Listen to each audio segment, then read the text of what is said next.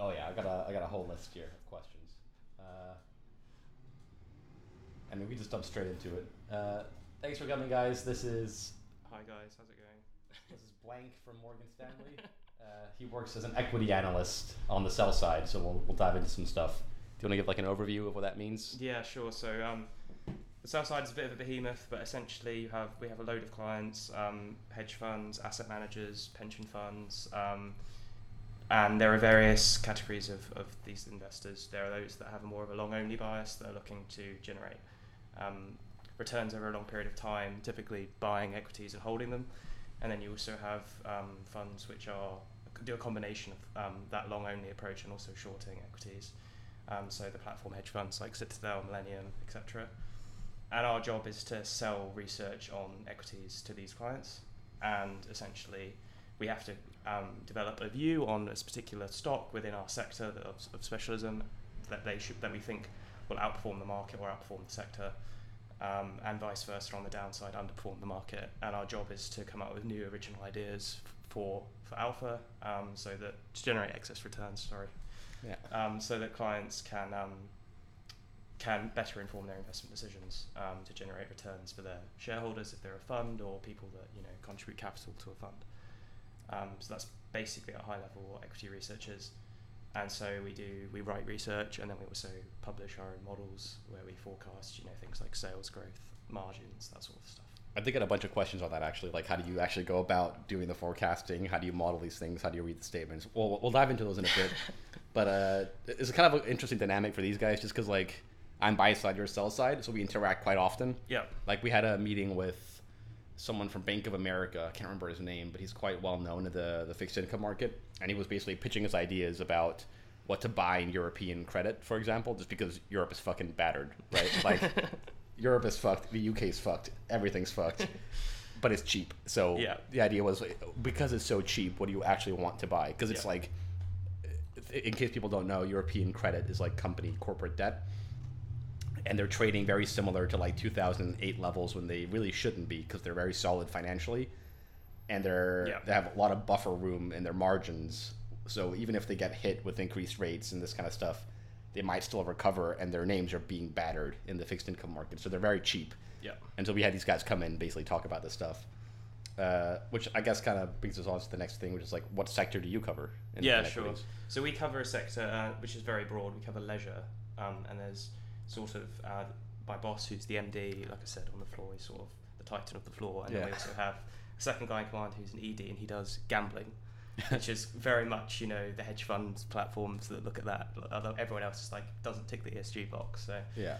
Um, and then the stocks that I look at are um, hotels, food service, and uh, contract catering slash contract catering. And um, then another sort of area we have is cruise lines, which is a lot more. A lot more of the focus there is on leverage and debt because these companies are well hemorrhaging cash flow, um, yeah. and they're having to constantly raise equity. So if you look at um, something we publish weekly is like um, uh, we do like a research note on a particular company or like a sector-wide note that goes out every Friday, and that's just to obviously say something interesting each week and it keeps you fixed on that deadline. Yeah. And um, if you look at like the cruise lines, for example, they've just derated far more than anything else. Like out of all the coverage on our floor, right? So across all sectors, you know, Carnival, which is our like, bottom pick, they've like raised equity four times yeah. since COVID. Yeah, like you know, it's like ninety-nine percent drop in share price from. Do you think that's more of a COVID issue? Like, do you think it's because of COVID these cruise liners yeah, are having to raise? Yeah, they're just structurally impaired. Yeah. Like people just are not traveling by cruise anymore. Yeah, um, they're just not getting the footfall. They're massively cutting price because there's just so much oversupply. Yeah. Um, yeah. And they're trying to generate like onboard ticket revenue, but it's just not working. They've obviously got a backlog of people that would have gone during COVID but haven't and have saved up all of those tickets. So then yeah. they're getting people going on the ship that aren't actually paying anything because um, they paid three years ago. And of course, you need cash now when you're yeah. debt constrained. Yeah. I actually so don't know much about cruise liners, but I know like like from, from an ignorant point of view, I would think because we have like an aging population, wouldn't that be better for cruise liners? You'd think if people are living longer, you know, typically it's the elderly yeah. age class that go on cruises, but they're the ones that are most concerned about COVID and the infections and haven't moved on from that. Fair enough. Um, that makes sense. So, yeah, it's they're really struggling. Um, and look, I think we have a lot of U K stocks in our coverage, and there's just complete apathy there. It doesn't matter, like you say, how cheap these things are. Yeah. Like, I think what some of the companies we cover are like pub stocks people wouldn't have heard of, and they're trading at like eight times P E, you know, like yeah. like zero point two times net asset value. You know, it's yeah. just ridiculous, like lower than they were in the financial crisis. Yeah, yeah. And still, no one gives a fuck. You know, it's like no one wants to touch sterling no. assets right now. yeah, it's yeah, it's it's it's quite hard. Um, I think really. You look for businesses that are defensive in this environment, that have like yeah. predictable revenue and cash flow and are defensive. Yeah, um, yeah. And investors overpiling into them. So, you know, a lot of the pharma stocks obviously have outperformed and have, their multiples have accelerated, right? Um, and then, yeah, these other things like pubs, no one cares, and they'll trade at zero point two times that. So, yeah. Crazy. No, I, I know like a lot of sterling assets are insanely battered, but there are some like micro plays. I don't know if you've heard about like how. In, in the debt markets, for example, you have U S issuers that issue in sterling. Yeah. So you'll have something like an, I don't know if Nestle has sterling bonds, but you'll have like Nestle issuing bonds in yeah. sterling. And they're a really good company financially, right? So you would think they're solid, but their sterling name just got battered because the pound crashed. Yeah. And the pound is at a historical low. So people are more comfortable taking those kind of bets in fixed income because they're like, well, pound's cheap. I can buy this stock and convert my dollars into fucking pounds, get way more stock than I would normally. And then you just hedge out the pound risk using forwards. Yeah. And uh, that's a lot of, yeah, I've heard a lot of interest on that side, but that's yeah. getting crowded out now too. Yeah. Because it was the most obvious trade to do if you don't want to touch sterling. You buy the companies that are U S based that issue in sterling, and now it's just fucked. Now it's back to normal. So, yeah, it's Yeah, it's I, a think, lot of fun. I think what's happened in, in the U K is, I mean, it's a real shame what's happened. Like, obviously, it's impacted a lot of people, but it's definitely overdone. Like, I look at the damage that, like Liz Truss has had, and she's moved on yeah. and everything. It's like the damage she's done is because of the market reaction. Yeah. You know, it's like the budget itself, don't get me wrong, like there were unfunded tax cuts and it wasn't good policy, like in this environment. Of course, people are going to hate on her for doing that. Yeah. But like more just the communication was the problem. And it was just sort of like absolutely no accountability to how the numbers were going to add up or yeah. whether they're, or, and just like shutting down the O B R and all these independent forecasters. It's just like, yeah, we're not going to, we're not going to use them. And that's the message that was bad that got sent. And I think, yeah, like I think I found that really odd how like you announce this giant policy on all these expenditures. You're going to spend so much money going straight back to Keynesian economics. And you're like, this is going to solve a lot of problems. And you're not going to tell anybody how you're going to fund it. Yeah. That was the dumbest thing I've ever seen. Yeah. Like, obviously markets are going to react that way because yeah. they're like, you're broke, you have no money. Like, how are you going to fund this policy? And they're like, oh, we'll tell you in three months. Yeah, just give us some time. Yeah, that was ridiculous. Yeah, um, I think it was just also like, unfortunately, there was just a lot of arrogance there. Like, she just was of the view that like, oh, I know better than like all these people that are in the Treasury that have been doing this job for years. Yeah, they don't actually know what they're talking about. Yeah, I know what I'm talking about just because. And the other approach that I found quite annoying was like, if something hasn't worked in the past, it was because it wasn't radical enough. Yeah. Regardless, it's like it's almost like trying something on a smaller scale. If it worked, it would have some effect, right? It'd have a smaller effect. It wouldn't have no effect. Yeah. The, the solution isn't to take a policy that doesn't work and ten x it. You know, that doesn't change the outcome. It was so stupid. Yeah.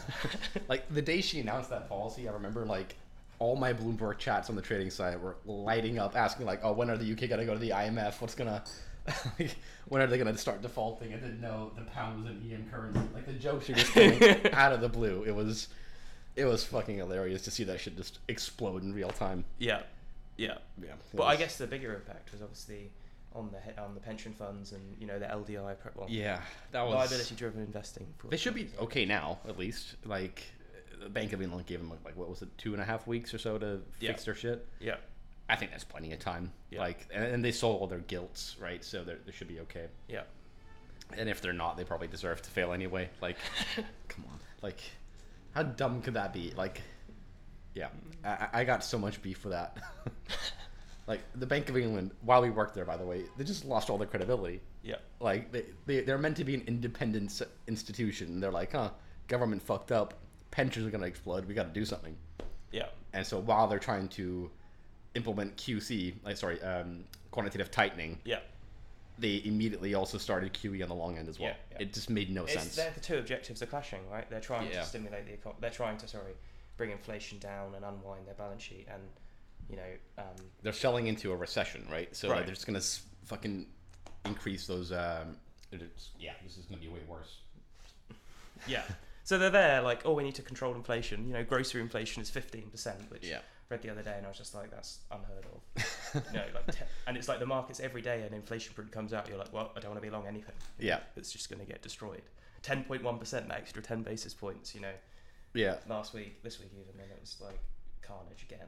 Um, I don't know if you've seen this in your sectors as well, but like or all the clients I speak to, they're just they're just holding cash. Yeah. Everyone's holding cash. That's why every time there's a slightly positive news, you just see the markets blow up yeah. for no reason. Like, you shouldn't yeah. blow up for one slightly positive unemployment number. You know what I mean? Right, right. Like, the central banks aren't going to care about one month-on-month print. They're going to look at consecutive prints. Yeah. But the market's so fucking strapped with cash, and they're eager to just deploy that in any positive news they can. I feel like there's, yeah, I feel like the bull market is going to be very aggressive when it does happen because yeah. of that. Yeah. Like, when have we had cash positions this high historically, right? Yeah, exactly. So the second there's any positive news, I wouldn't be surprised if things rally, which I think that's a pretty good question. What, what are you doing in your personal accounts? What are you buying right now? Yeah, so um, I, I've got to be honest, I am, I'm still holding all cash. Like, I, I've literally taken the view, like, I'm not buying anything until next year. And I think that's maybe a bit irrational, but like, there are companies that I look at and I think, oh, you know, they're good on a valuation perspective. But yeah, yeah. in the short run, as we all know, sentiment drives stock prices. Yeah. And at the moment, the sentiment is still really bad. People I talk to are still... I think a lot of people are reeling from just ginormous losses this year. Yeah. Um, it doesn't matter, like, how how good a hedge fund... Well, if you are, like, a really short-term hedge fund, you know, like I said, Citadel, they're still, they're still up. But, like, most people in the space, asset managers, long-onlys, are down a lot this year. Yeah. And they're just yeah. really... I think, it, unfortunately, losses... Losses are felt, as we know, more... That, that, psychologically, it's harder to take a loss than it hurts twice as much basically to take a loss than it does to yeah. feel feel as good to get a win so or a gain.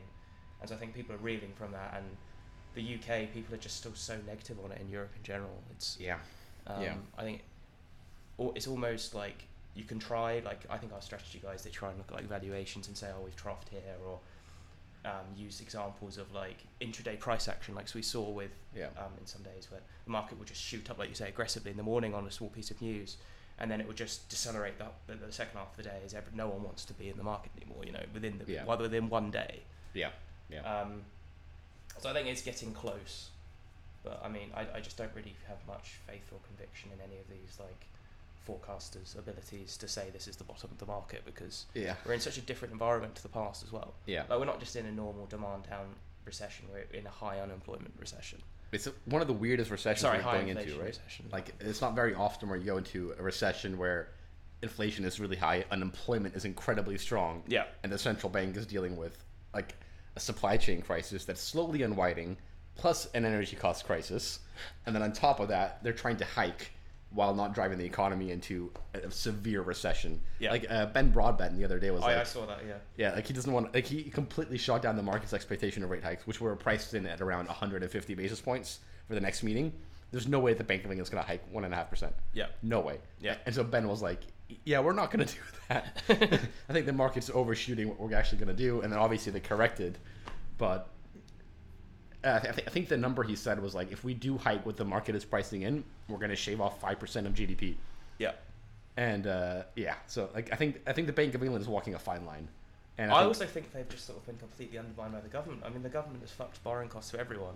Yeah. All they've had to do is come and said unfunded tax cuts, and they've done more than the Bank of England could do in like six months of aggressively hiking, right? Yeah. Like, unfortunately, mortgages are the main expense for a household. This is another reason why I think people are still very cautious on the U K, and yeah, it's because like, if you look at Europe and the rest of the world, they've all had interest rates rise quite a lot, and you know their mortgage costs for people when their fixed mortgage expires will, you know, they'll, they'll double, right? They'll have yeah. to end up paying six hundred pound a month roughly more on average. Yeah. yeah. So of course they're gonna have to cut back on other areas like aggressively, yeah. right? And it's like inflation at ten percent was bad, but like the mortgages are a completely different ball game. You know, it's like yeah, it's, that's such a large part of someone's monthly spending. Yeah, I mean, for that to go up six hundred pounds, you know, it has more of a detrimental impact from a consumption perspective than definitely inflation, right? Yeah, I mean, I think that's why my base case is that, I mean, I think Sunak's definitely going to get elected, right? Like, there's, there's, it's pretty much, he's already got the one hundred votes that he needed to get in. Oh, I don't know. What's, what's your view on Boris coming back? Oh, no, Boris, man. That guy, It's such. It's only in the U K where someone could get fired for having a party during COVID, and then someone else got elected by accident who was only in for two and a half weeks. She gets kicked out, and the same guy was like, you know what? I'm gonna come back. Like, it's the weirdest shit. Like, and he's just there with like in the Dominican Republic, and he's got this mate of his. So I forget his name, like Duddingham or something. And yeah. he texts him. He's like, "Hey Dudders, I'm coming back. It's on." And I'm just like, this guy is so fucking far out of like. Any yeah. sort of reality that other people face. I mean, he was in. He was. Con, he was a contender. Like, he was second next to Sunak. I think Sunak got the hundred that he needed for votes. Yeah. So I think it's going to be Sunak. But he was like really close. I think it was Sunak, Boris, and then Penny. Penny's like completely out of it. Like, she yeah. wasn't even getting fifty votes. Yeah, Penny's out of it. But like, but do you think Boris is out of it? Yeah, because I think Sunak.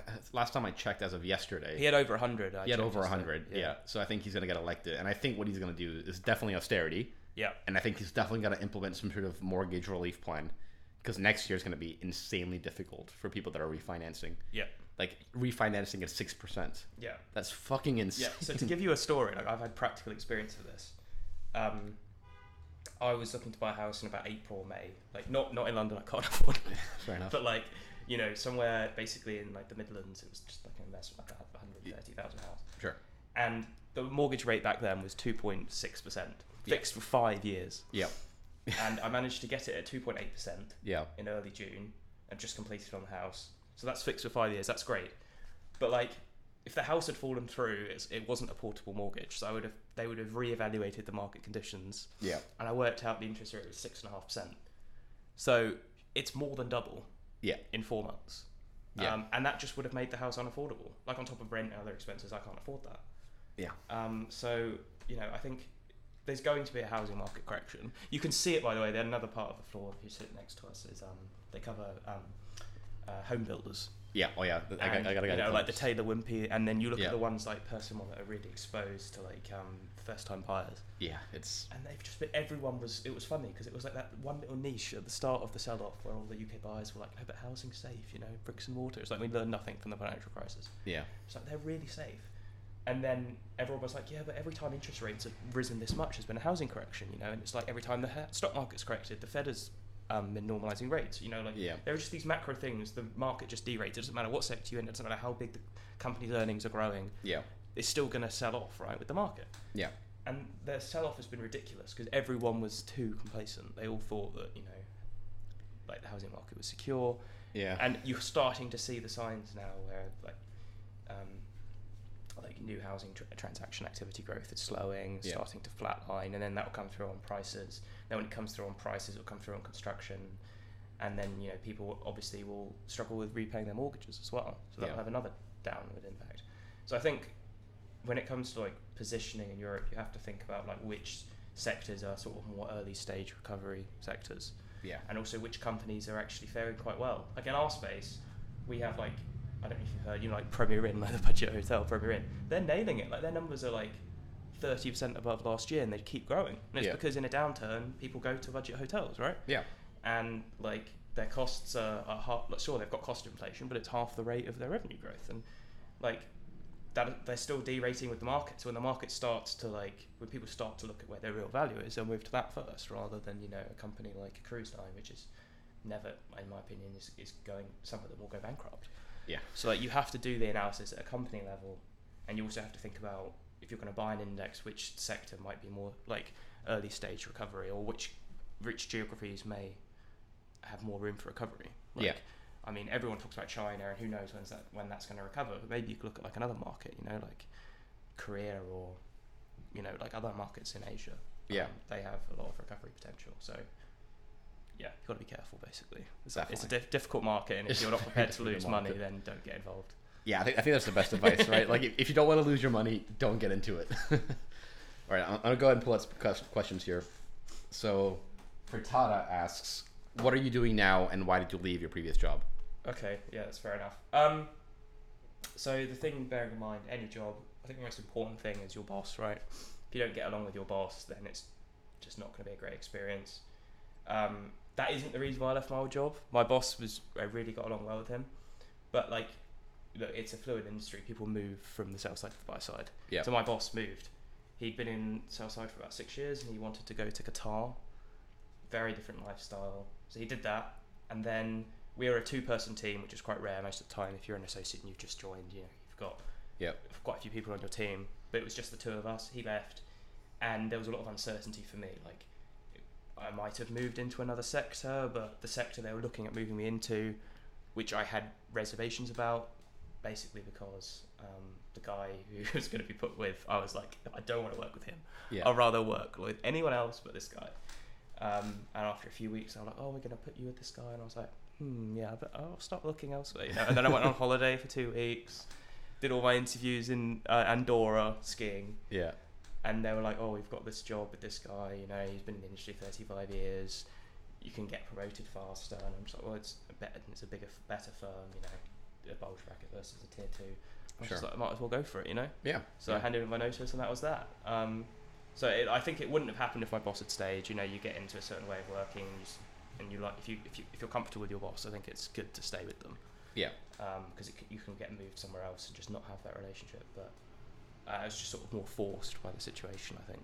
Yeah. Um, and it's always something you've got to be cognizant of. Like, people vote with their feet, and you should do that same likewise. Like, if you feel like you're not enjoying it, or you know you're in a difficult position, don't just stay for the sake of it. Like, look elsewhere. Yeah. Um, but you've got to play your cards well. You can't. You can't. Um, you can't leave before you've got something else lined up. Obviously. Yeah, that's true. So this next one's a bit controversial. uh. It's from Bridged Candle. So sell-side analysts seem to have been notoriously biased with their price targets. Why do you think that is? Is it due to conflict of interest or incentives? This seems like there's no accountability. Yeah, no, that's fair. I mean, I don't think it's that controversial, to be honest. Um, look, I think... Uh, it's, it's a really good question, really. I, I think there is accountability, right? Because, like, people that are the top of the profession, like my boss, been in the industry a long time... They have they have something that differentiates them from everyone else on the street. Like you don't, yeah. They have like a sur- they call it the Institutional Investor Survey, where the buy side votes on who's the best analyst. It's like a fucking popularity contest. Yeah, contest it's like a BuzzFeed ranking con- quiz or something. Yeah. Um, but like if you're consistently getting things wrong, I don't think you're going to be as popular, right? So like, I yeah. think there are incentives to like have the right rating and think critically about it and look like. Well, a large part of my job is being critical of like, oh, why are we underweight this or equalweight this? Why aren't we overweight here? And by the way, different streets have different companies have different ratings. So like Jefferies, yeah. it was just buy and sell and hold, which I think is a bit too simplistic, especially in this environment. Um, a lot of people just won't want to buy anything in this environment. So yeah, Morgan Stanley, it's more equal weight, overweight, underweight, and you know you can apply that in a different context. Yeah. But anyway, yeah. going back to the question, I think I think um, people have stale models for one. Maybe they have lots of companies in their coverage, yeah, and there are smaller cap companies that they don't really give that much stuff about, so they don't update their approach to valuing it, and maybe their price target therefore is stale. You know, like in this environment, interest rates are going up. You've got to yeah. whack up your whack. Yeah. No, no pun intended. Um, and you know, you've got to compress your multiple, and that'll come through with a lower price target, right? Yeah. And I think the other thing is there is definitely a tendency when people have committed to something for a significant period of time, it can be quite hard for them to go, look, I'm wrong. Um, but I think, yeah, there are there are numerous factors. It is very a very personal thing. I think a lot of analysts are incentivized to change their rating and their price target yeah. if it's of a significant, if there's enough client interest. Like if people, if, if it's like a reason, like say it's got a billion, two billion market cap, and you know you talk regularly to hedge funds about it, yeah. you're going you're going to update your model, right? I think the other problem is that analysts move. This is probably the biggest point. They move with the market too much. Yeah. You know, so like when the, when yeah. it's in a bull market, it's like I remember my old boss at Jefferies. His price targets were all really high. I look back on it now, and I was like, these multiple, like what's this E V EBITDA multiple? It doesn't make any sense. Like, yeah. Um, you factoring in growth, which carries on for five years at the same rate, it seems quite unrealistic. But in that market, you know, prices rising and rising and rising. There's a tendency for people to extrapolate their assumptions, to be yeah. more aggressive with their assumptions. Maybe their bull case becomes their base case, and in a downturn, vice versa. Maybe their base case becomes their their um their price target, right? Or how, how much of that do you think is because everyone else is saying the same thing, right? Like in sell side, you get you get the, the habit of like, well, if it's a bull market, everyone's you know risk on, right? Yeah, so yeah. all the research is positive, everything's great, everything's looking great. Yeah. And from an investor perspective, that's kind of what you want to hear anyway, right? Yeah. Like you're an investor with a bunch of cash. You're yep. in a bull market. You want to you want to hear that you should right, be investing, right? Right. Okay. Right? So let's turn the coin, right? So you know, it's, it's June twenty twenty. Yeah. People are making shit tons of money on the market. Yeah. You know, it's like already valuations make no sense, but no one's talking about it. No one cares. Yeah. There's yeah. money to be made. Do you think you're going to be, your whole job as a sell-side analyst is to sell research, get interactions, talk to clients? Yeah. Do you think clients are going to talk to you if you're saying, this is a five-year high, this valuation, you, you should go all in cash? And everyone you know, else is like, oh, they're going to be like, oh, no, I want to make money. That is my job, right? Yeah, exactly. And in, in a bear market, if you're saying, oh, look, though, this is at a five-year low, you should get buying aggressively when the sentiment's still terrible. Yeah. And the macro backdrop's going to get worse. And unfortunately, that's what's driving the market at the moment. There's no, almost nothing micro yeah. driven driving the market. Yeah. If you're really bullish in that environment, are they going to take you seriously? No. So, like, the incentives are there to to get interactions, because yeah. that's how you get paid. Yeah. To do that, you've got to say something that's different. So in some instances, someone will literally just put a sell on something just for the sake of it, to get the interaction. Yeah. Or you've got to go with the wind of the market, because otherwise people won't talk to you, right? And so I think, yeah, to go back to the question, there probably are, I don't think the incentives are great when you think of it from that, from that side. Like, yeah. like, you know, it's in people's interest to say something controversial, different, or what people want to hear. Yeah, um, and that's not always. I don't. That that analysis probably isn't that impartial or unbiased. But the buy side knows that. Like, people aren't stupid. Yeah. They know that when they talk to you, that, and they're in a massive bull market, that you've probably got some unrealistic assumptions in your model. But they'll yeah. look at your model and they'll change those assumptions. They'll flex it and they'll talk to you more about your understanding of the business and management. And that's where more of the sell side gives the value. I think they have a closer understanding of the business, because they only look at six companies, whereas yeah. you know yeah. an asset manager could look at hundreds, right? So yeah, which I think ties in very nicely to the next question, which I think I, I get this fucking all the time, and it's how much insider trading do you normally see? Because like I, I get this a lot on the buy side, right? Yeah. And I think people overblow how much it actually happens. Yeah, because like I've seen none. Yeah, like um, nothing. Yeah, I mean, I think yeah. it's mostly a movie thing. I think it's kind of like dramatized in movies, right? Yeah, I mean, I, my flatmate, he's a consultant, he, wa- he was watching Industry the other day, and I was just like, oh, oh my God, is it that really, are there parts of this that are true? And I'm just like, no. Yeah. He works for Wall Street, and they're like, oh, are there any parts of this in your job? And I'm just like, no, of course there isn't. Like, it's so regulated now, isn't it? You know, yeah, post the financial crisis especially, it's like, if you could go to jail for seven years for insider trading, you're not even going to sniff it. You're not even going to want to be like within one hundred miles of someone that's doing insider trading. Yeah. It's it's insane. Like I have to report every breakfast. With a, if I, if a client buys me a coffee at Starbucks, I need to report it or I go to jail. Like it's that strict. Yeah. There's no way trading on insider information anymore. I'm sure it does happen in like illiquid markets. You can kind of spoof some of the order books really easily. That does kind of happen, yeah, I think. Yeah, yeah. But like that's just kind of nature of the game. Like if if a market is insanely illiquid, there's gonna be a couple of people that that try their luck, right? And. uh I also I think, think that like any insider trading that does happen is at, at quite a high level of at a higher pay grade, basically. Like yeah, I don't think it's going to be happening at like our sort of level. You know, I don't think yeah. there's going to be analysts at a hedge fund that are doing insider trading. You know, they'll be axed first, right? It's going to yeah. be people that are yeah. in a position of power. We have that stability of being like, you know what, I, I can get away. I could probably get away with this. yeah, someone that's you know an M D equivalent, right? Like, yeah, I mean, yeah. any insider trade, it does happen, would happen there. I haven't seen it. Does it happen? Yeah, of course. Yeah. Is it a lot less frequent? Definitely. Can I put a number on it? No. So I got some quant questions, but I'm going to ignore those. Oh, so this is one I get quite often. Do you see anybody doing technical analysis? Just do, do people draw uh, triangles no, and charts? No, and bullshit. Sorry. No, I think it is. In research, it's complete bullshit. Like, you just can't use it. Yeah. You know, like... especially in this environment, you know, like every time it might be like, oh my God, this indicator is what, what's the classic indicator where it's below twenty and so so yeah everyone's like, oh, it's below twenty. I'm like, it's been below twenty for like a year. Yeah, like that doesn't mean it's a buy, right? So yeah, I also think that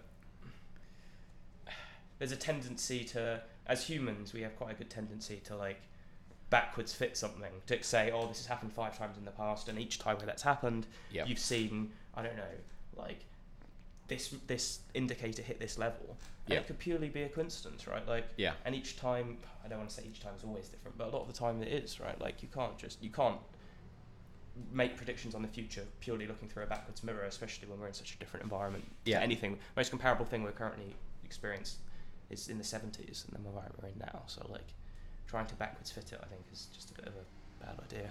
And that's what quant's all about. Like on, on this TikTok, I get a lot of flack for just shitting on technical analysis because one, it doesn't work, and two, I code it up and I share the code publicly and I show people definitively that it does not work. And I'm like, you can test my code. Right. Tell me why it's not working. Right. It doesn't work. Like if, if it was so easy to just slap a fucking indicator on a chart, look at a couple of levels and buy and sell, everyone would be doing it. Everyone would be a fucking billionaire. Yeah, exactly. And I, th- I think people do look at it. Like I, I get research from Bloomberg and this kind of stuff where people look at indicators and shit, but it's more like a confirmation bias. Like you, first you do your fundamental research, then the quants get involved, then the portfolio managers get involved, then the economists in your company get involved. It's this like multi-tiered process before you finally get to investment decision.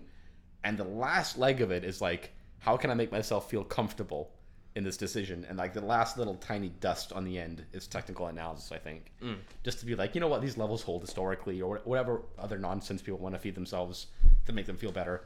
That's where it happens. It's also, like, like, I mean, if something happens that the market isn't expecting, I mean, just look at what happened, like, was it yesterday? I think it was, with Snapchat, right? Like, just thirty percent down, and people are like, oh, yeah, but the stock price is in, like, what what was it before the sell-off? Like, ten dollars or something. Oh, it can't fall it can't fall much more than that. I mean, look look how cheap it is. And I'm like, well, I'm not really generating any cash flow. It's not profitable, but fine. Let's just go around the, the argument that the share price is so low, you know? It can't go any f- yeah. lower. Of course it can. Like, if, if people... If people are scared or anxious or fearful about something, and or something happens which they don't expect, the market tends to overshoot, doesn't it? Like dramatically. Yep. Yep. And before the market's already opened, you can have quite thin trading volumes on the pre-market, for example, in the U S. Yeah. Where you have when the, as soon as the market's open, it's thirty percent down, um, and that isn't like, you know, that isn't going to be resolved by looking at a technical analysis chart and saying, oh, we're at fourteen on the R S I. Yeah, yeah. You know, if the market, if, if the company's earnings are terrible and people are over, don't expect it, or are over positioned on the long side, the stock will fall thirty percent. And then all of a sudden the R S I will shoot back up, right? Like, yeah. And it'll be like, oh, it's no longer oversold. And you're like, oh, that doesn't make any sense. It's thirty percent lower. I mean, that's what I've been saying on this channel for so long. Is like, there's no indicator or candlestick pattern that's going to tell you what actually drives the price. What drives the price are the fundamentals. Like, if you look at any earnings report and the data before it happens, you're like, oh, okay, it's all flat. Yeah. The second it's announced, you see these giant moves, and you're like, there's no fucking triangle on a chart that's going to tell you what's going to happen at that point, you know? Yeah, yeah. It's the fundamentals. It's the analysts that know those companies inside and out that are like, okay, you know what? Based on this, this, and this, I know the revenue's going to be fairly decent. We're going to go overweight or something like that. That's how you know. Yeah. And look, also, if you're in a difficult environment like this, you start with a small position, you're conservative, um, and um, I think you've got to have you've got to have capital on the side. I think that's people have capital on the side because they're aware that like bear markets can last a long time, and yeah. the bull market we had post the COVID sell-off was ridiculous. That's just like, money printing. I just right? find it crazy that we, we got to that stage where everyone was like, oh, you know, actually convincing themselves that like the market was efficient and pricing in things properly. No. And then are actually confused when the sell- like I was saying the sell-off would happen for ages, and then it would be, you know, a very very severe bear market. Like I was saying it from like June twenty twenty, yeah. which is way too early. But like, pe- I don't think people actually appreciated like just how much irrationalism there was in the market. Like it's you've incredible. Got companies that were generating no cash flow and are never going to be profitable, and they were being traded like on E V sales, which makes no sense. Yeah. Like, you're trading it on, like, net debt to sales. Like, what the fuck? Yeah.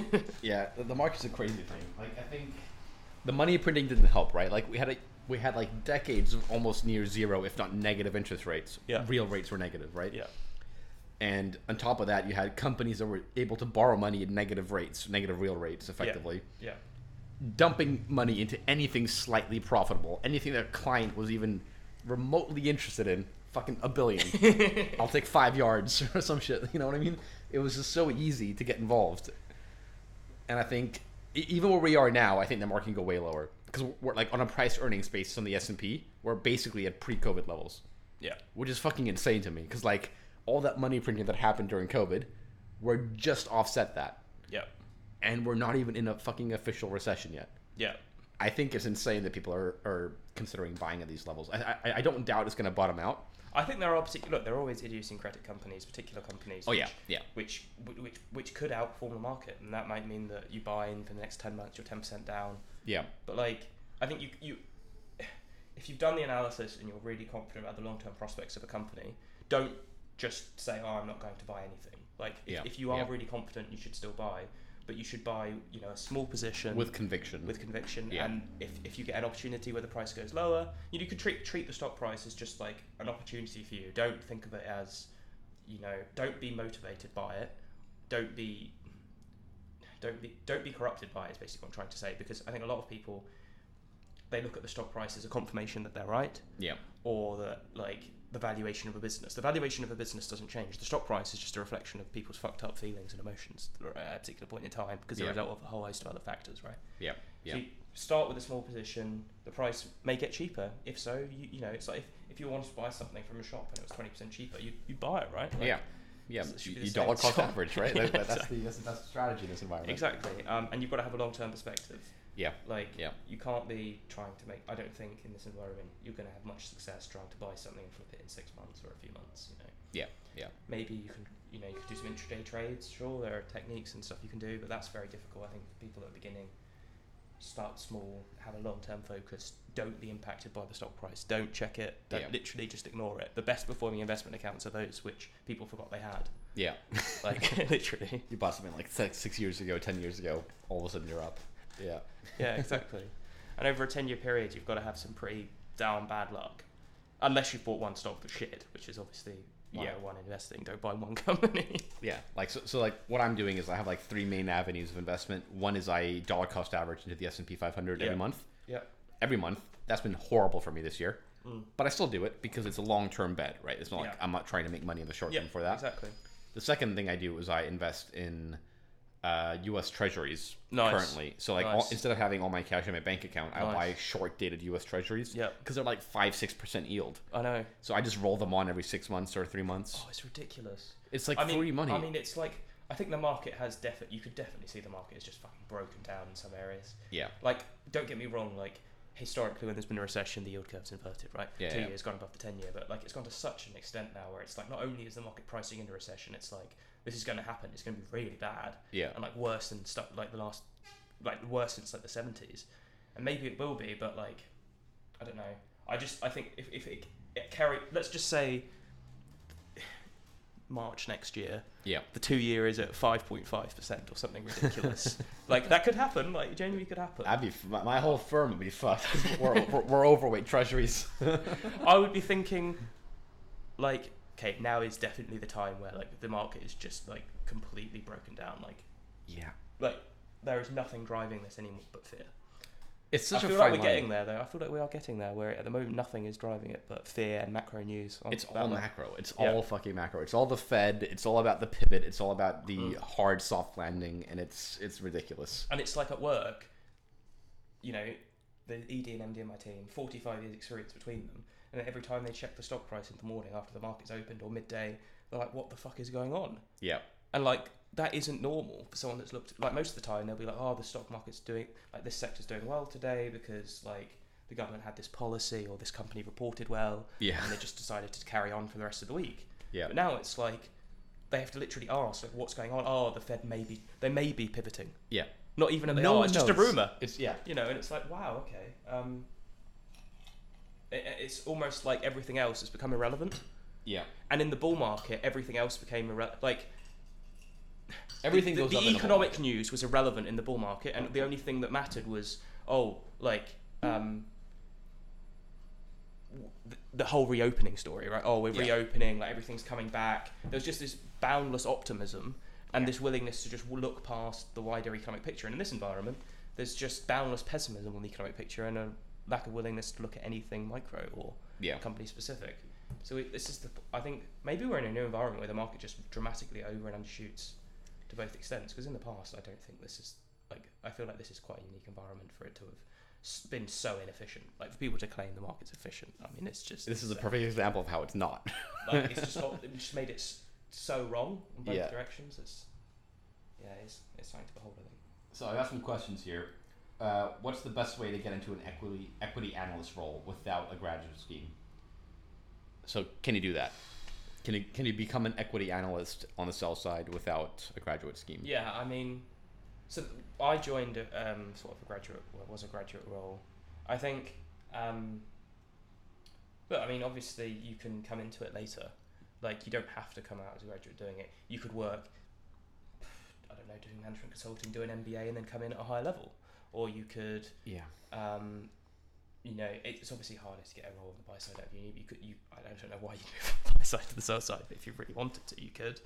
I think there are people that are in investment banking and they just want better work-life balance. So yep. they, they, they do that afterwards. But look, it is a hard area to break into. It's not as hard as throwing from a graduate level. It's not as hard as investment banking, um, as in like, you know, M and A. Yeah. But yeah.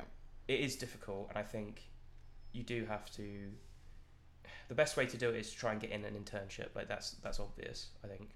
I mean, if you don't do that, then working with a respectable management consultant or an audit. Audit's quite popular now because a lot of these roles are quite accountancy based. Yeah. So if you've worked at, and when I say an audit, like uh, PwC, E Y, like uh, one of the big four, yeah. done that for a few years and you've got like your A C A, then you can move in, and that's becoming quite popular as well. Yeah, I mean, I, mean, I know PwC has an M and A department as well, and they people move internally all the time. They're like they'll do like your A C A, whatever your basic scheme in accounting or audit you do. Yeah.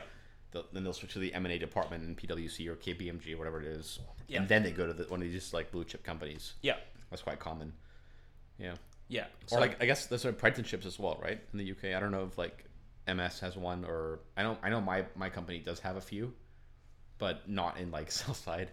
Yeah. There are apprenticeships, but I don't think they're, I've not seen any that directly lead into like more operations or that sort of stuff as opposed to equity research. I'm sure they might be in, I think there are at other banks. Like I think J P and Goldman Sachs may have some, but I, I haven't heard about them like, yeah. in equity research specifically. I think, I think really the foolproof ways are: you do an M B A, you work in investment banking, you get onto a grad scheme or internship, or you do audit beforehand. There are the main ways. There are others, but like you'd have to fight harder.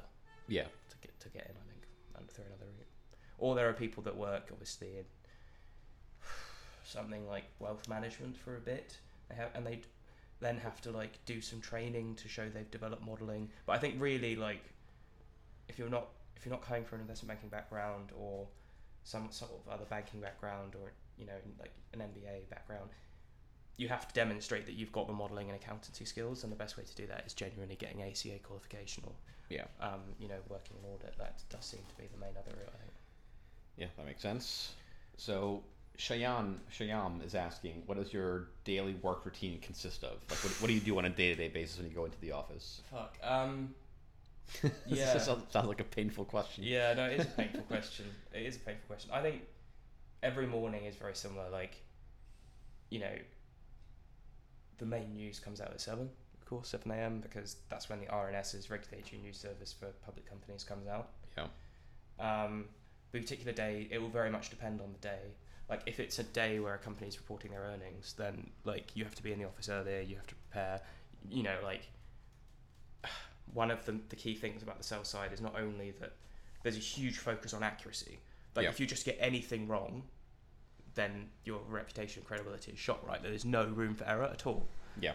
And like on the buy side, it's a different sort of pressure because you have to make money. And if you don't make money, you know, we're out. You're out, right? We're done. So that's my career over. Yeah.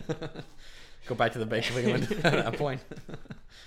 So it's a very different sort of pressure, but like to answer the question, you usually get in around six thirty and it's all about being on top of the news flow when it comes out, you know, like making sure that by seven a.m. you've read anything that's interesting that came out in the night before, um, anything on in your sector. So you, you know which, you end up learning what newsletters to follow or pages to look at, but like you just be on top of the news first thing. Yeah. Then it's the emails, any client requests, you handle that. And obviously, if it's an earnings day, you get someone else to do that, and your focus is on writing the earnings roll, and it has to be out by quarter past seven. Yeah. And it has to be checked by someone. So that means you have to prep everything beforehand. It literally have to, like, you know exactly what parts of the release are going to relate to what chart and what numbers are going to be in which paragraph and that sort of thing. Yeah, yeah. So different mornings bring different stresses. But then there'll also be weeks where it's quieter and you work on more regular, like, bigger pieces. We wrote, like, a, a very large, like, four hundred page note looking at like a, a one percent, three percent, five percent hit to G D P, modelling how that would impact the balance sheet and cash flow and income statement for all these companies, yeah. what that would mean for, and then adjusted our bear cases. And then, you know, we're able to give like a holistic view of why why we're top, why some of these companies are our top picks, that sort of thing. Yeah. So there are there are weeks where you'll be working on the same report for like, two, three weeks, you know, busy, but you're just working on one thing and obviously yeah. doing some client requests and some stuff on top. And then there'll be other weeks like next week where I have four earnings in a row. So you're just getting in at six every day and just, yeah. you know, covering loads of earnings. Yeah. yeah. Um, and then other days where it will be quieter. So like it's very seasonal. Yeah. Um, but it's an early morning job. You get a lot done before lunchtime. Like you're the most productive from six thirty till twelve thirty. I almost feel like sometimes the work I do from six thirty to lunchtime is more than most people do in their day job. By that point, anything afterwards is just a bonus. Yeah. You know? Like, it's very much a focus on being very productive when the markets are open. Yeah. And then they close at four thirty. So like, if you do you do have other things to do sometimes later in the evening, but most of the time it's just about being as productive as possible for clients during that time. Yeah, that makes sense. I mean, it's kind of similar for me, but like I work mostly eight thirty slash nine till five thirty or six sometimes. So it's not it's not too bad. On average, it's a nine to six or nine to five. So it's not too bad, but I do find that it's, on the buy side at least, it's stressful in a different way in the sense that you can't fuck up. Yeah. You fuck up once, as a quant especially. You fuck up once, it means you're shit at math, you're shit at your stats, you don't know how to program. No one's going to hire you. No one. Because you've just fucked up everyone's money. You can't be wrong as a quant. You need to know your shit inside and out. And I think that's why the industry currently is shifting from master's students to PhD students. Mm. So like nowadays, when I get my C Vs through, I, I recently got like one hundred C Vs sent to me from mm. my from the quant department. And they're like, okay, we need like two or three from these from this list to hire for this year's round of quant or, or whatever, interns or whatever. They're all fucking PhDs. And I, I was looking at this and I'm like, all these guys are fucking insanely overqualified for this role. Yeah. And the main reason is because people people want that ability of just being able to be insanely passionate about one thing and know it inside and out. They don't care if you that's, don't know anything about finance. That's fascinating, yeah. No, it makes sense, right? Like, if they're overqualified, they're more likely when they've been working long hours and their brain is fifty percent capacity to still not get it wrong as well, you know? So. Yeah, yeah. And that's what I hate. So the, one of the best things about quant is the pay and the work hours. The worst thing is you need to be switched on yeah. on math, stats, computer science, and sometimes even like physics. Yeah. And it's the most ridiculous requirement I've ever heard because you like I get the head of my department sends me physics papers on Sundays being like, hey, there's this new revelation in quantum mechanics. Maybe this can be applied to our field. Can you think of some ways where it could be applied? I'm like, fuck, man, it's, it's a Sunday. Leave me alone. And it, it happens very often, and part of the reason is because clients want that nowadays. Like, I think everyone's obsessed with the combination of fundamental and quant. I think yeah. that's become the trend nowadays. Yeah. And I think a lot of some quant shops would argue that quant is fundamental anyway, but I, I don't think so. But th- there's definitely like a combination of the two that get involved, and I think because of that, because of the client demand for it, there's so much extra shit you need to think of that yeah. was not usually the case. And I think that's why I kind of like smaller hedge funds as opposed to asset managers.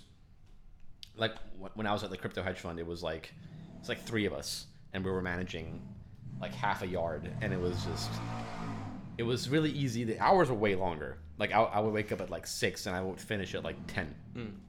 and it was ridiculous. But at the very least, it was your own hours, your own work, and everything that you came up with was directly attributable to a loss or a gain for that company. Because there's only three of you, right? If you fuck up, you fuck up bad. And at the very least, you have some ownership of your work, whereas now it needs to be like sixteen fucking departments dipping their hands in the jar before you get to deploy anything. Even as quants, right? Like mm. law has to get involved, tech has to get involved, the portfolio mm. managers have to get involved, your clients need to say something about it too. And that's just kind of boring. Because it's like, before you make, if you know something's going to happen tomorrow morning in the financial markets and you want to make money on it, it'll take you like six months in asset management to actually get it done. Whereas in the hedge fund world, it's just instant. You don't need client pr- approval. You don't need anything. You just go out and do it. Yeah. And I think that work, look, I think it works for some people and it doesn't for others. Like you have to have, I think that's, to work for a long only or a hedge fund that places so much importance, of course, on the bottom line. Yeah. Like you have to be able to deal with the stress, the stress and the pressure of the job. And you also have to like um, be able. How can I phrase this? Um, it's a risk, right? You're taking a massive risk. Yeah. Um, whenever in a hedge fund, whenever you're making a decision, because a lot of the time your job depends on that, and you have to be able to deal with that that pressure. Like, and some people just cannot deal with it. Some people are just not made for it. And if so, I don't think you should be should be looking for it. Like, you have to be cognizant of your own stress tolerance. That, I think, is the most important thing really when you're weighing up. If if you've already decided like you really you really, you really enjoy finance, the stock market, whatever, if you're making a decision between working for a you know, top tier hedge fund and someone else, I think you do have to have that in mind. I don't think it's something that's discussed enough, sort of the stress and the pressure that comes with the job, right? Yeah, yeah. I think that's one of the things I think about finance people don't understand is like it is really good money for the hours, but it's insanely stressful mentally. Mm. Like, it doesn't matter if you're in sell side or buy side or whatever the fuck you're doing in finance, it is just mentally exhausting. Yeah. Because you're always switched on. Yeah. There's not many jobs where you finish after work, you go back home, and you're still just fucking dreading every decision in your days. You're like looking through your emails, you get these reports sent to you, you have to like you have to be on top of everything twenty-four seven because there's money involved, right? Yeah. And I think it's one of those few fields in the world where that's actually the case, and it sucks in a way. Yeah. I think quant gets less of that just because we're mo- mostly like math nerds, right? We're just sat, sat in the middle office just doing our fucking models, putting clients' money to work, whatever. Yeah. Once in a while we'll talk to a client. We don't have to. P Ms do that for us. If you're in a hedge fund, you don't need to talk to anybody. You just fucking use their money. Do what you want. But I know on the sell side in particular, it can be insanely fucking stressful, right? Because like your P and L is based off of how much research you do. It's based on what your fucking recommendations are, how many companies you talk to. It's insane. Yeah. The pressure I've found really has been like, don't get me wrong, like I'm pretty diligent, don't make many mistakes. But like my boss expects zero mistakes. Yeah. And I think the longer you work, like especially when you get up early in the morning, if it's eight, nine p.m. and you're still working, you are going to make mistakes. Mm-hmm. Um, like, you know, it's your productivity is a function of time, right? It yeah. starts really high and it goes down, and so does your error instance. You know, it starts yeah. low. Sorry, vice versa for your error instance, right? So yeah, it starts low and goes up as the day goes on. And I think sometimes the pressures of getting things done in a short time period, but not being able to be as diligent checking it and like making sure it's correct is, is, is probably one of the hardest parts about working on the sell side. Like once you've covered a company for a few months, you know inside out, you know its management, you know what makes it tick, you know what the key numbers are on earnings, you know that becomes easy, right? Yeah. But like when you have to write like three notes in a day, and they all have to be done by a certain time, and you don't have time to you, you you're more like you're gonna rush things, aren't you, to get it done? And you're more likely to make a mistake, and there's just no tolerance for mistakes. So I think that's sort of the hardest thing about the yeah. sell side for me. Like, I don't actually think the job, in terms of the requirements for mod, well, some of the modelling is pretty difficult, but aside from that, I don't really think there's that much technical knowledge. The most important things are that you make that you're, you've got an eye for detail and you're diligent.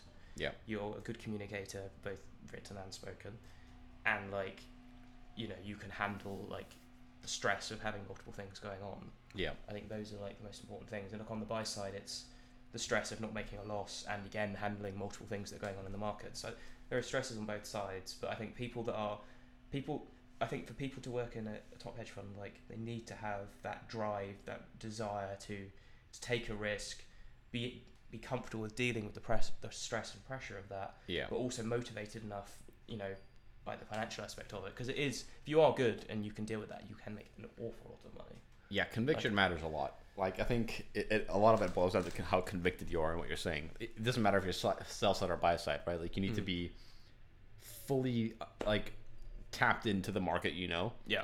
And be able to convince anybody of it. Yeah. It doesn't matter if you're a quant or a sell side researcher or whatever. You need to know it inside and out. So when you talk to clients or your manager or whatever it might be, you can convince them that you know what you're talking about. Yeah. Yeah. Yeah, it's it's a tough industry. It's so much shit you need to keep on top of. I think the other thing I've learned from this job is like, the other thing I've learned from this job is just like, I think in other industries, you could probably get away with doing a few hours of work and not updating your superior or whoever yeah. in your team, how you're doing. But like, I, I'd imagine me, you've got some more autonomy on the buy side, but obviously as soon as you make a mistake, you are literally gone. Yeah. Um, but on the sell side, especially for someone that's more junior, there is a demand for constant communication. Yeah. Like, it is akin to micromanagement, except you expect the micromanagement and you're proactive about, like, almost ensuring you're micromanaged or you're told off. Yeah. Um, and I think like you need to regularly, for me at least, I need to regularly tell my boss what I'm working on, how, how I'm doing, what parts are done, which parts aren't done. And it seems excessive. Yeah. I think it probably is excessive, but that's just another part of the industry. Like these people, the, the other thing to bear in mind is that people that are higher up, yeah, E Ds and M Ds, like they're under the most pressure because their name goes on the research at the top of it, right? Yeah. And they're the ones that interact most with the clients. And so they need that comfort regularly. And I think if they don't get that, that they stress out, and that cre- and it, honestly, I've learned it, it makes it harder to do your job if they're stressed, right? Yeah. Um, so that's another thing to bear in mind. I think it's probably it'll probably be a bit of a shock to people about how much you have, how organised you have to be, yeah, and how much you have to communicate. Um, yeah. Just over communicate, over plan, and you will still under communicate, under plan. So. Yeah. Yeah. Yeah. I mean, finance is one of those things where like it interacts with so many different skill sets. Someone did ask in the comments actually, like, what what are the top skill sets that you oh my utilize?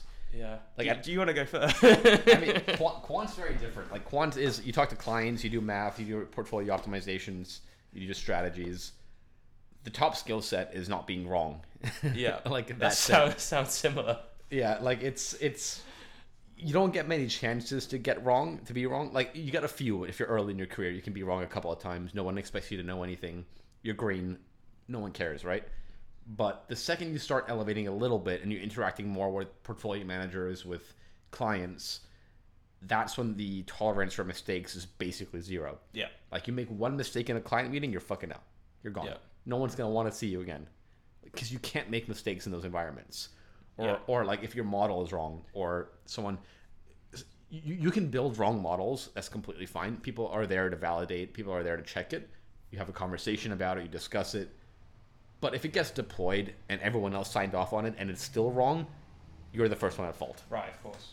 Yeah. Everyone else involved is is it's not their problem. In this environment, it's important that like if you have a, even the smallest of doubt on something, you get someone else. Yeah. To talk it through with, you get someone else to check it, or you triple check it yourself. Yeah. Or preferably you do all of those things.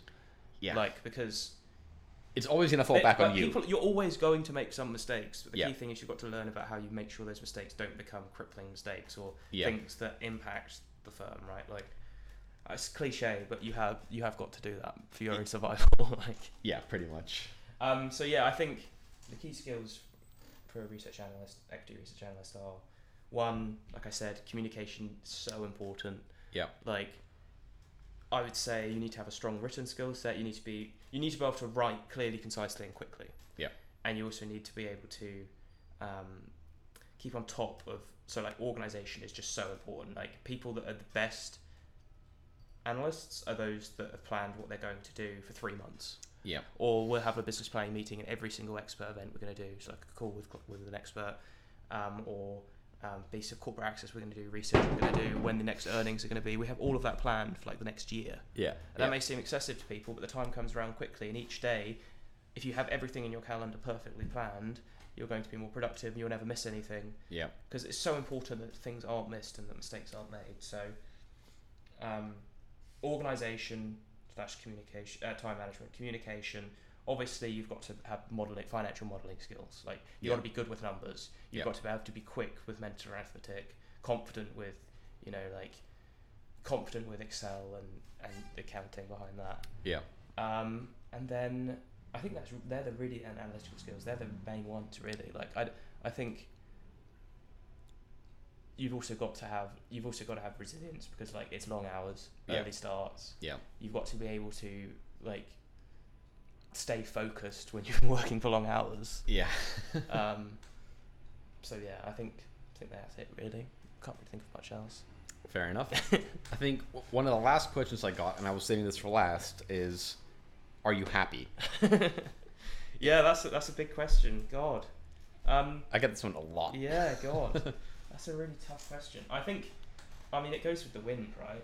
Mm. Like if you have a few weeks like I have where I haven't made a mistake for a month, great, you know, you're not. Yeah. I don't know what, what is happiness, you know, it's subjective. Let's not go. Let's not go into that. But like yeah. the first last month, like I'm more chilled, go into the office, know what to expect, and yeah, I'm pretty content or happy with my job.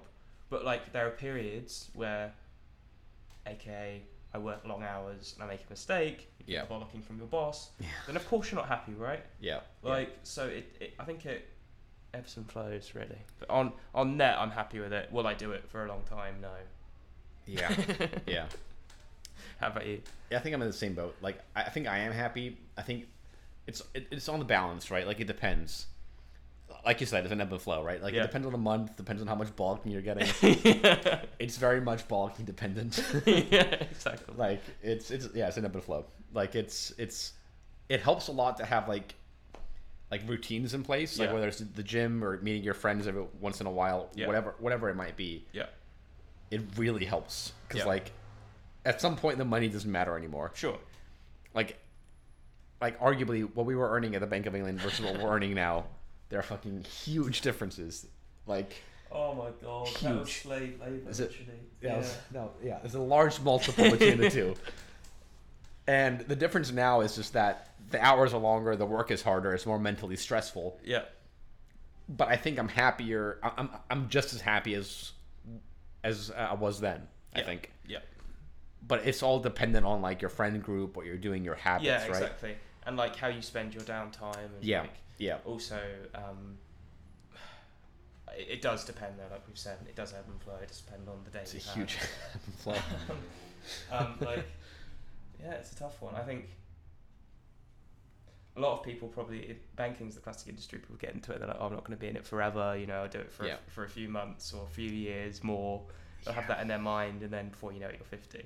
Yeah. So I think you do have to be cognizant of that. And you, the other point you made about, you know, you make this money, then it doesn't really become about the money anymore. For me, I don't really think, like, I'm definitely not keeping in the job because of the money. Like, it's good money. Yeah. But like, I could do another job that's two thirds of the pay and less than half the hours, literally. Yeah.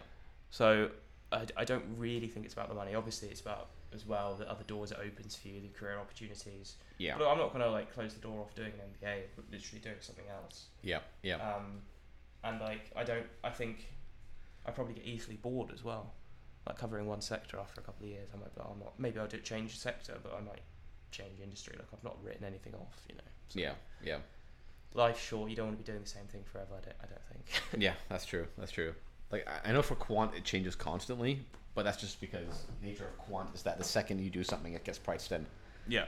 So I could have like a fucking amazing model that makes a shit ton of money for a few months. Next thing I know, this doesn't work. It's broken, and now my job is to make a new one, and that's just, it's a constant repetitive cycle. So you're always looking for the new technologies, the new maths, the new stats, whatever you can apply to the industry. That's why we read physics papers sometimes. It's because we're looking for any edge possible to make yeah. money, yeah, and no. so it's constantly changing and it's exciting, but it's like. It's it's something that gets very tiring to the point where you may not be happy, I think. Yeah. Because you're just constantly mentally drained. Yeah. And I think it's the same for sell side, right? Like you're yeah. just always need to be on top of your sectors, yeah. your companies, your names. You can't make a mistake. It's just it's a lot of work. Yeah. And it's so mentally draining that I think it does weigh a lot on your mental health. Yeah, definitely.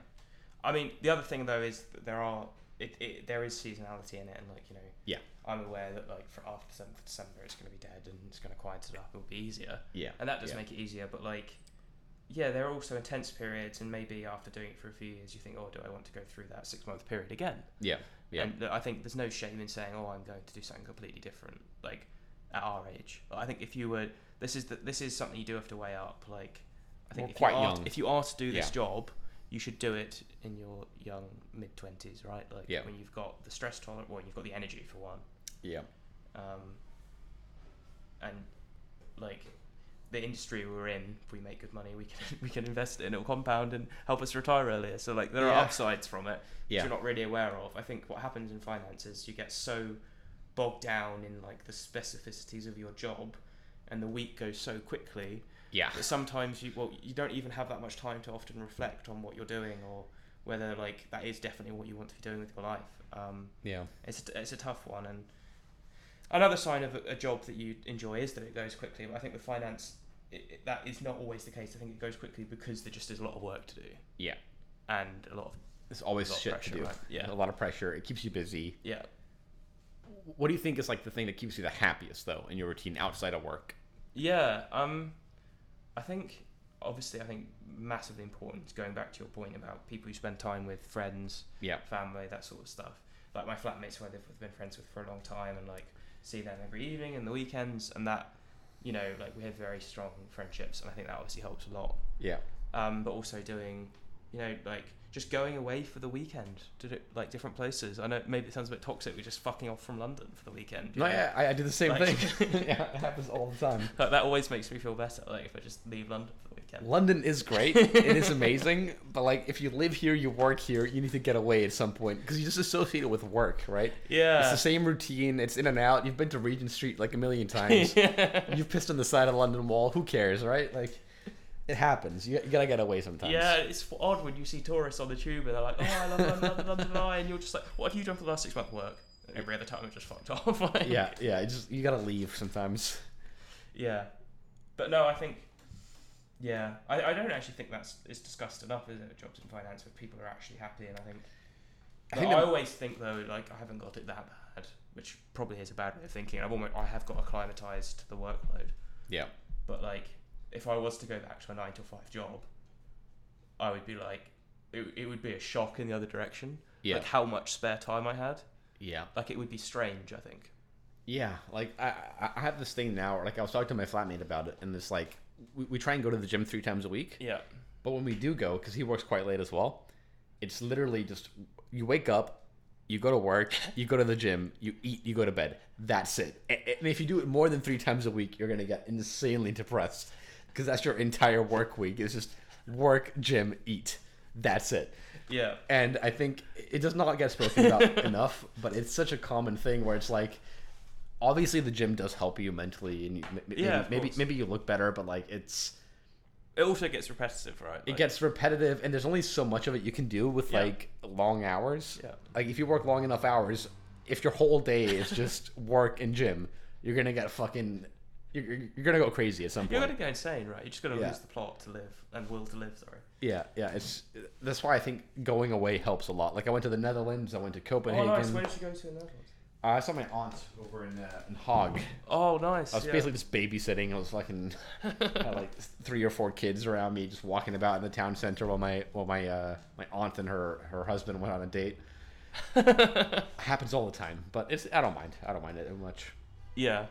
And the other thing is, of course, make sure that like any holidays you take off, you have a great time and unwind, and like do not think about work. Like, just shut your shit off. That is the problem with finance. I think other jobs, you've made this point before. Like in the evening, you could just leave work and then just like ignore your phone. Yeah, you um, can't do that in finance. But in finance, it's hard. And in the evenings, you always, even in the weekend, you check it every few. Well, I check it every few hours a week, which is bad. Yeah, same. But like, you just don't know what could happen. And that's that's the problem, right? Like, yeah. Company could merge with another company, or or you could, like, some, anything some can happen. Could happen on a fucking Sunday afternoon, like literally. Yeah, yeah. So um, it's harder. It is harder to switch off from, I think. Yeah, yeah. And I think all those little things do help. The money helps as well. It's a good motivation to put in those hours, but like having that extra shit in between helps a lot. I I, I am of the view though that like I'm going to do it for a few years. I don't know about you, it's the big existential life questions. Yeah, yeah. I might be fifty and still, I'm still in fucking Morgan Stanley. Like, honestly, could happen, but I, I am of the view that, like, I'm going to do it for a few years. Yeah. I put away, like, a third of my income into a pension, so, like, it's going to grow significantly. Yeah, yeah. And then just, you know, do a job that's of lower pay but less hours, something that's a lot more relaxed. Um, yeah. I, like, I'm not averse to that. Yeah. But at the same time... It's, it's, it is a conundrum. At the same time, my current job, I do feel like I'm stretched at sort of the capacity of what I can do, which is actually quite satisfying because you're learning a lot. Yeah. You feel like you're building your career in a good way. Yeah. The downside is you have like no work-life balance Monday to Friday, Monday to Thursday, and you struggle to like find time to do other things. Yeah. And so it's a balancing act. And if I went for a job with less hours, I would, it'd be part of me thinking, oh, I could do more and I could advance faster. But there'd be another part of me going, oh, look, I can now do all these other things, you know, in the week. Yeah, yeah. So I think it really is quite, for me, I've actually found it quite a difficult thing to um, get to the bottom of, to be honest. Yeah. Like at the moment, when I'm young, I think I've probably made the right decision, but in a few years, I'll probably be a different balancing act, won't it?